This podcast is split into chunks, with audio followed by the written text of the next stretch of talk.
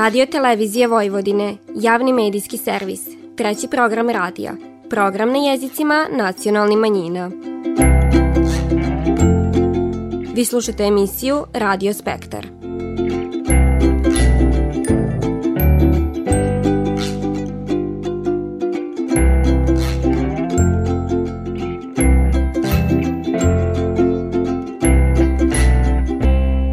Poštivani slušaoci, Faljan Isus, vi pratite program na bunjevačkom jeziku. Na početku ovo nedeljne emisije čućete divan sa Eminom Tikvicki, profesorica muzičke umetnosti, koja sa novim omladinskim horom kroz pivanje i igru čuva muzičku baštinu naše zemlje. Posle tog donosimo pripovitku o somborcu Draganu Kubatovu, koji gaji posebnu ljubav prema folkloru i narodnim nošnjama. A na samom kraju emisije poslušajte pripovitku o najdužem salašu u Tavankutu. Vi slušate program na bunjevačkom jeziku.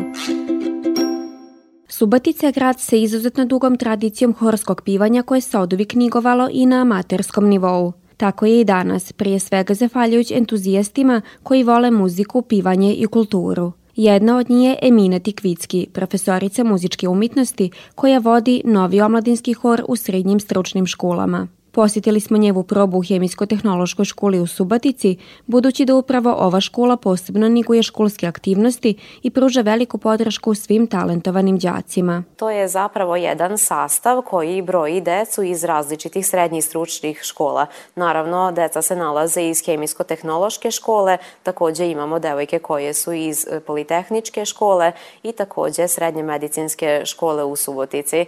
Nekako e, cilj tog hora jeste da se deca okupljaju na zajedničkim druženjima, naravno kroz muziciranje, što znači da se oni vrlo rado tamo okupljaju i da je nekako ta članska karta za ulazak u hor zapravo njihova međusobna motivacija i međusobno druženje. I uz taj sastav, e, jeli ženski vokalni, mi naravno imamo i naše momke instrumentaliste koji nas vrlo često e, podržavaju u svemu tome. Emine kroz svoj rad u osnovnoj školi imala vokalno-instrumentalni sastav, a zaposlenje u srednjim školama donelo je i logičan korak, osnivanje sličnog muzičkog ansambla na srednjoškolskom nivou. Tako su okupljeni učenici koji su zaljubljenici u muziku i pivanje. U jednu ruku jeste bilo teško, a u drugu ruku nije zato što bez obzira na to što je predmet muzička umetnost e, sam po sebi takav da je reformisan i da je jako malo e, smerova koji ga danas zapravo imaju priliku slušati. Uvek se tu nađu e, deca kojima je zapravo pevanje i samo muziciranje vrlo velika strast i oni se na taj način izražavaju. A kažem, veća je E, strast u tome što se oni međusobno druže i na taj način imaju priliku da muziciraju zajedno. Predmet kao predmet e, sluša jako malo odeljenja jako malo e, dece zapravo ima priliku da se upozna sa tom nekom istorijom muzike koju, koja bi trebalo da se pređe jeli, kroz srednjoškolsko obrazovanje, ali je zapravo e, naša volja jača od svega toga i naš ansambl zapravo radi na tom e, okupljanju mladih ljudi koji na neki način zajednički muziciraju. Muzička umetnost je obavezan predmet u osnovnim školama, dok je u srednjim često samo izborni predmet, el dio volonterske školske aktivnosti. Upravo zbog tog samo postojanje ovakvog vokalnog sastava predstavlja velik uspih, ali stalnu borbu za priznavanje muzike ko važnog vaspitnog i obrazovnog dila, značajnog za razvoj interesovanja mlade osobe. To je zapravo proces koji je vrlo postepen. E, deca se najčešće prvo upoznaju e, međusobno, onda čuju da ovde ima nešto što se radi, pa možda imaju priliku da čuju neki od nastupa ili da vide e, nekada da prođu kroz školu i da čuju da se ovde zapravo održava neka proba, pa se najčešće posle nekog vremenskog perioda odluče da pitaju šta je to i da li bi oni mogli da učestvuju. Naravno, uvek postoje i neke motivacione ocene, ali je, kažem, to najčešće 100% njihov volonterski rad, pošto su, kažem, često to deca kojoj ja apsolutno ni ne predajem. Tako da se sa vrlo različitih smerova deca opredeljuju za ovakvo pevanje i za ovakav način druženja, da ne kažem da je muzička umetnost e, predmet koji je sastavljen od tematskih jedinica stilskih jeli, perioda i vrlo je recimo nekada zanimljivo kako jednu lekciju ispredavati jednom pekaru ili recimo jednom medicinskom radniku, akušerskoj sestri, ginekologu ili recimo grafičarskom tehničaru. Tako da zapravo ovde imamo jako puno profila i jako puno smerova ujedinjenih tako da oni svi zajedno nekako funkcionišu kroz tu njihovu mladost i dobru volju. Ovaj srednjoškolski vokalni ansambl okuplja desetak članova, čiji broj se iz godine u godinu minja, a njev repertoar je šarolik, ali kvalitetan. Njih zapravo drži druženje.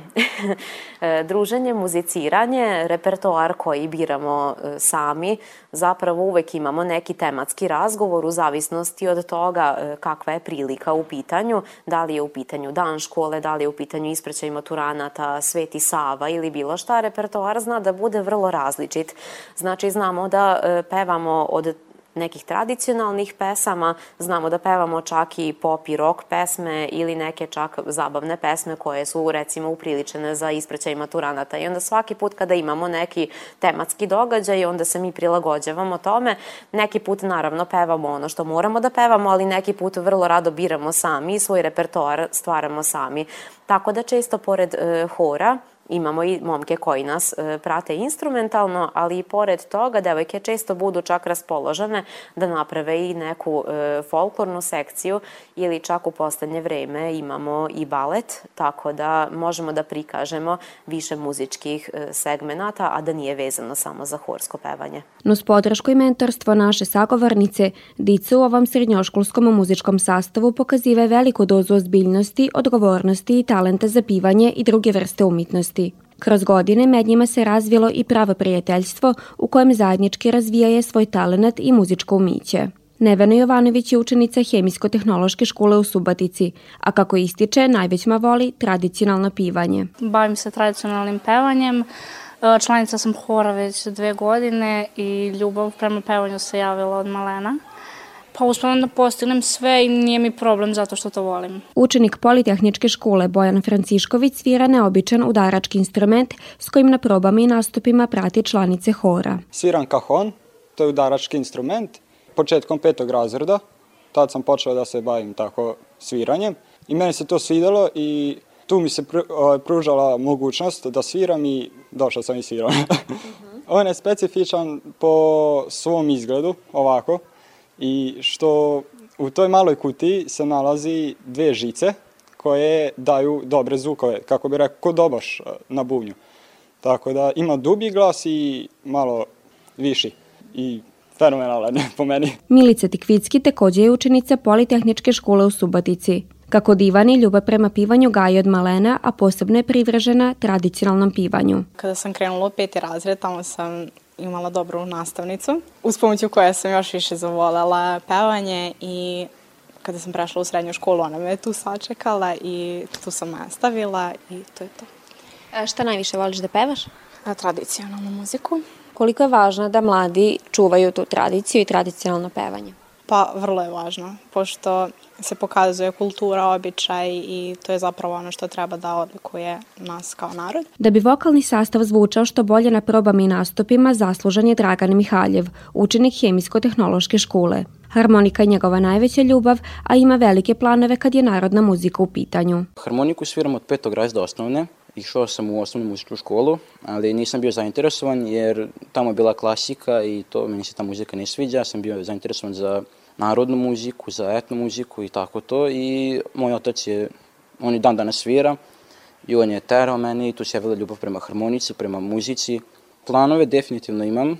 Prvi plan je da okupim jedan band, orkestar da namestim, imam par momaka koji znaju dobro da sviraju, idu u muzičku školu, bave se muzikom duže nego ja, talentovani su naravno i plan je da nešto napišemo, da komponujemo i da uživamo u muzici sa ostalima. Novi omladinski hor učestvuje u brojnim školskim svečanostima, proslavama, priredbama, gradskim kulturnim manifestacijama, ali i raznim takmičenjima, što članovima daje lipu motivaciju i podstrek za dalji rad. A ujedno na ovaj način oni čuvaju muzičku baštinu naše zemlje. U hor su dobrodošli svi učenici koji vole pivat, svirat i igrat, a probe se održavaju uglavnom jedared nedeljno, ističe profesorica Emina Tikvicki. E, mladi su okrenuti tradiciji i vrlo često ovde dolaze i ta deca koja zapravo slušaju razne jezike, e, to jest predmete nekog jezika sa elementima nacionalne kulture, tako da je zapravo ovaj e, hor dobrodošlica svima koji su ljubitelji i nošnje i tradicije i raznih jeli tradicionalnih pesama, tako da kao što sam pomenula, mi ih e, negujemo i u zavisnosti od prilike uvek gledamo da biramo sve nošnje, takođe isto jako volimo, tako da od srpskih, bunjevačkih, ili nekih e, drugih nošnji takođe isto vrlo rado obučemo kao sastav i pojavimo se ili na Svetom Savi ili na takmičenju, tako da su to sve stvari koje se nekada čak pretvore i u folklor, a nekada ostanu samo na jednoj horskoj pesmi. Školski hodnici odzvanje je i ispune se muzikom kad ovaj vokalni sastav pušti glas – Sigurno je da su ova dica zajedno s njevom profesoricom budućnost i svitla tačka Subatice, jer niguju tradiciju, kulturu i čuvaje bogatu muzičku baštinu ove varoši.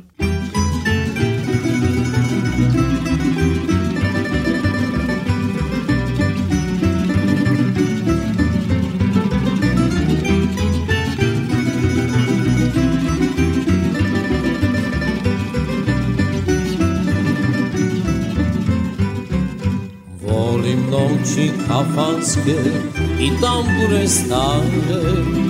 Volim vino od birtaša, usne mladi snaša Volim vino od birtaša, usne mladi snaša Uživajmo ove noći, nek tambura svira.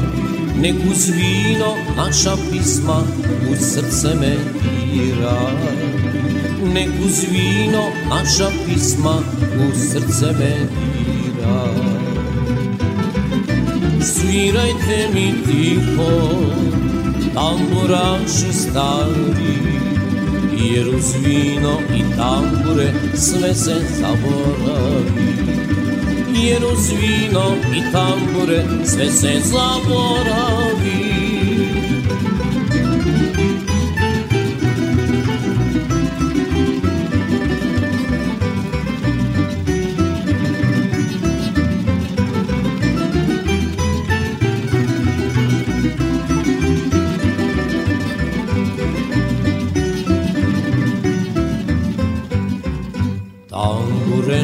Šapuću, a one nežne ptice nek zadrhti moje srce i pucaju žice. Nek zadrhti moje srce i pucaju žice.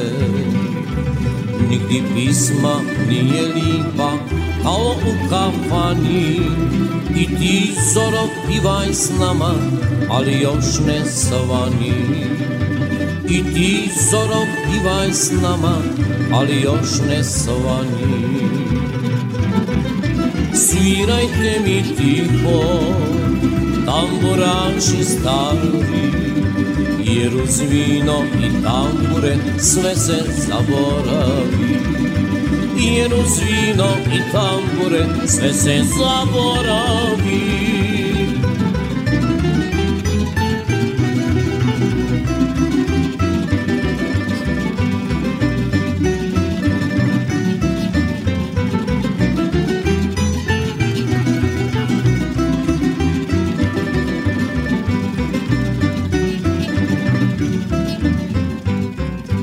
Nek se svira, nek se piva, šta bude, nek bude.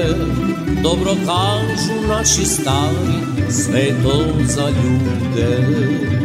Dobro kažu naši stari, sve to za ljude. Život leti kao vitar, nikoga ne čeka, zato pivaj i uživaj, nije to do vika.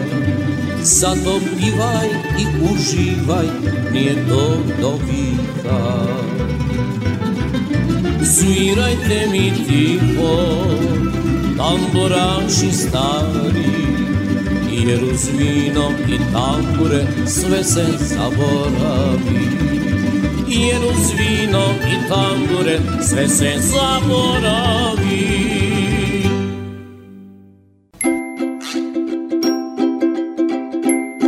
Vi slušate program na bunjevačkom jeziku. Folklor je oduvijek bila njegova strast i tako više od 40 godina. Igro je pivo, glumio, pisao, učio mlađe. Čak je i prid vinčanja uslovio svoju majdu. U sve mi diraj, al u folklor ne.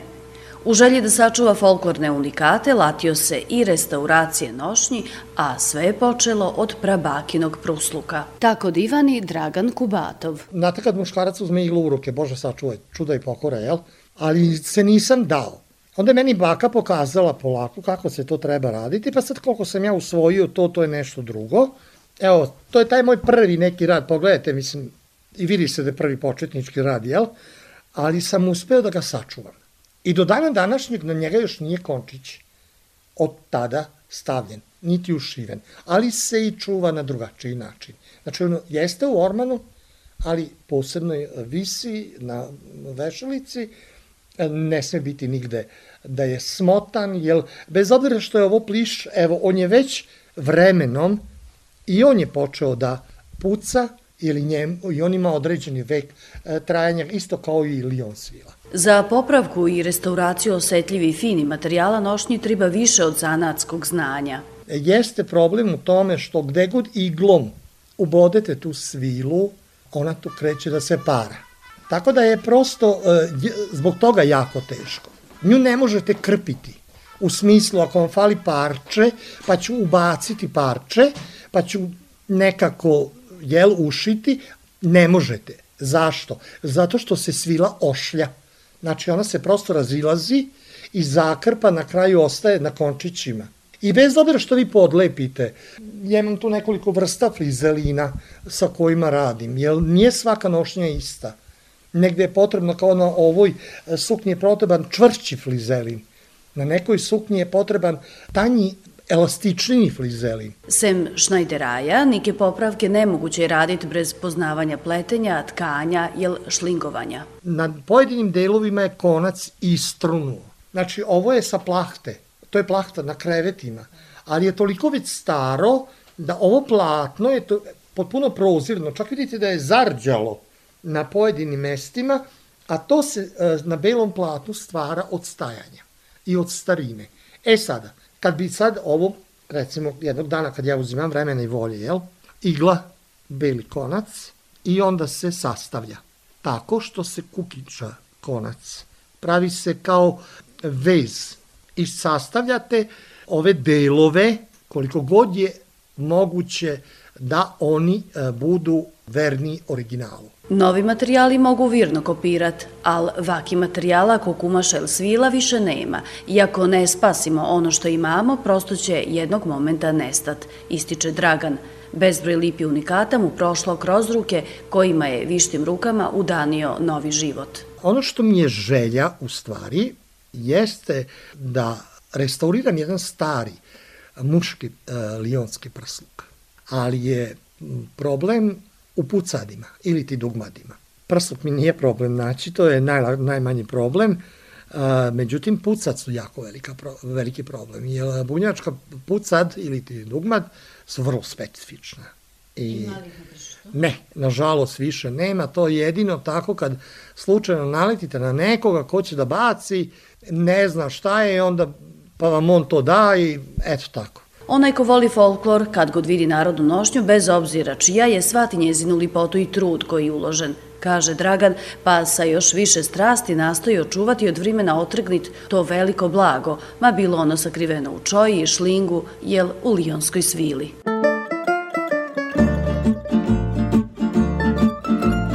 Ako hoćeš ti oči pokisle da odmoriš, evo ti moji dlanovi, oni su davno, oni su davno tvoji postali.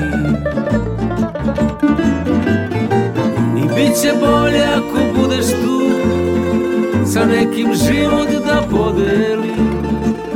Biće bolje ako budeš tu, da ljubav pobedi. Biće bolje ako budeš tu. Sa nekim život da podelim. Biće bolje ako budeš tu Da ljubav pobedi Jer ako hoćeš ti Sa jutrom da se pojaviš Ne moraš pisma pisati Moji su dani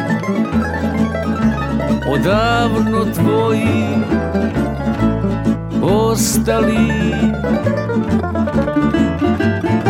I bit će bolje ako budeš tu Sa nekim život da podelim.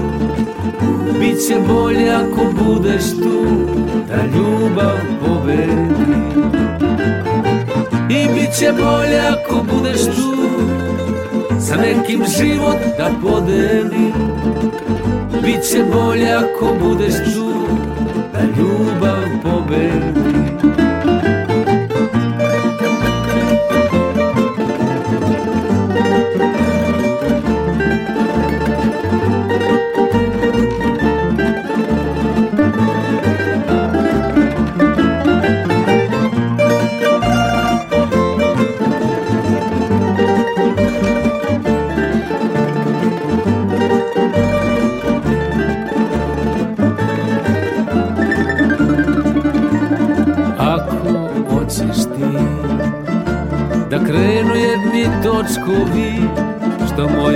sreću pokreću Okreni se, okreni se i dođi mi. I bit će bolje ako budeš tu Za nekim život da podelim. Biće bolje ako budeš tu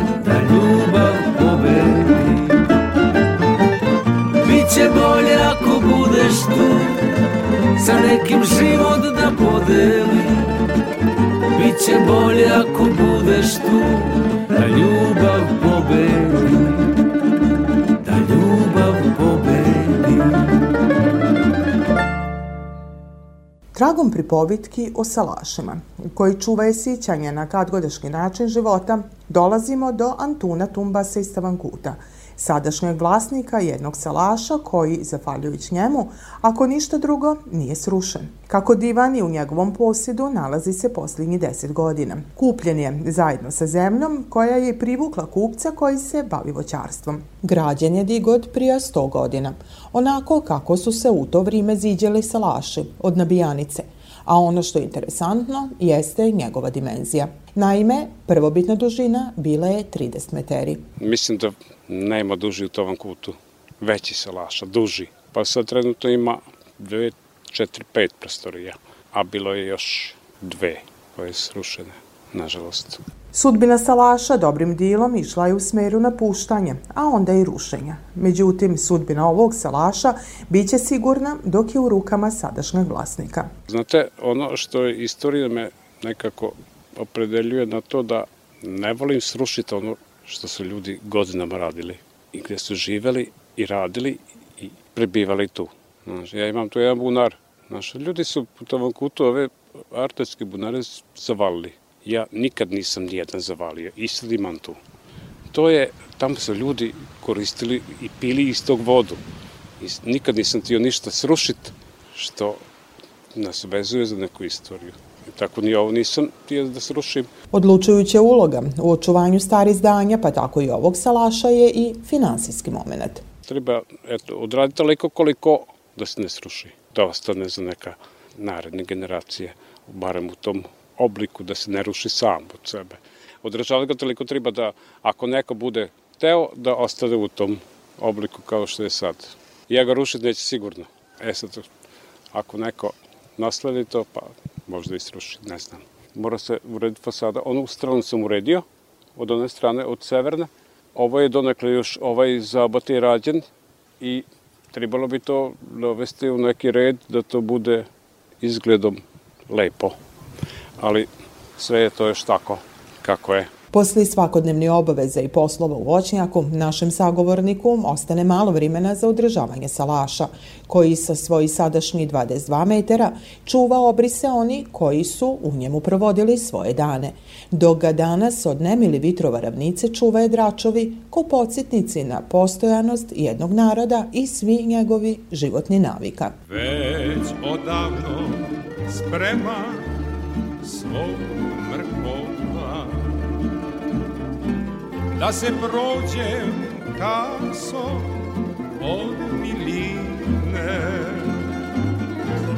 Da obiđem staze staze svog detinstva za salašom želja da me mine.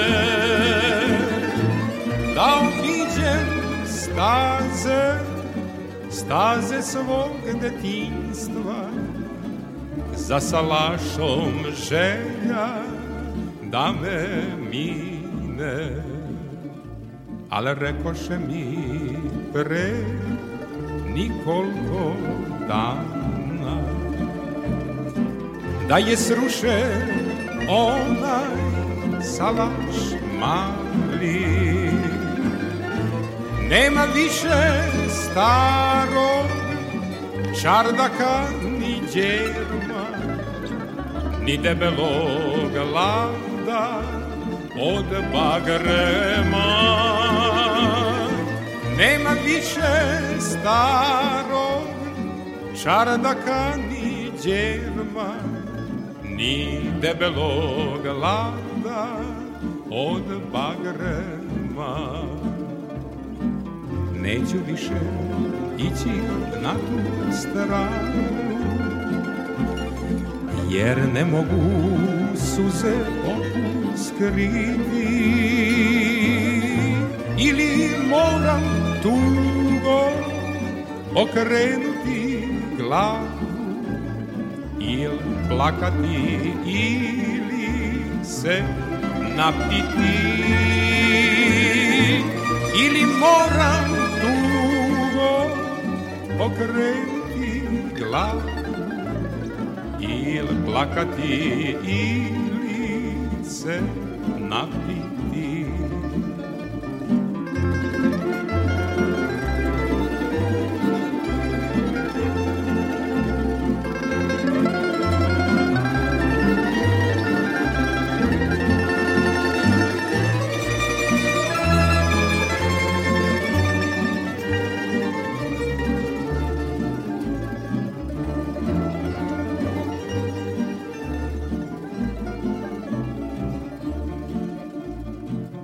sve je manje dobrih tamburaša. Fijakera snaša i salaša.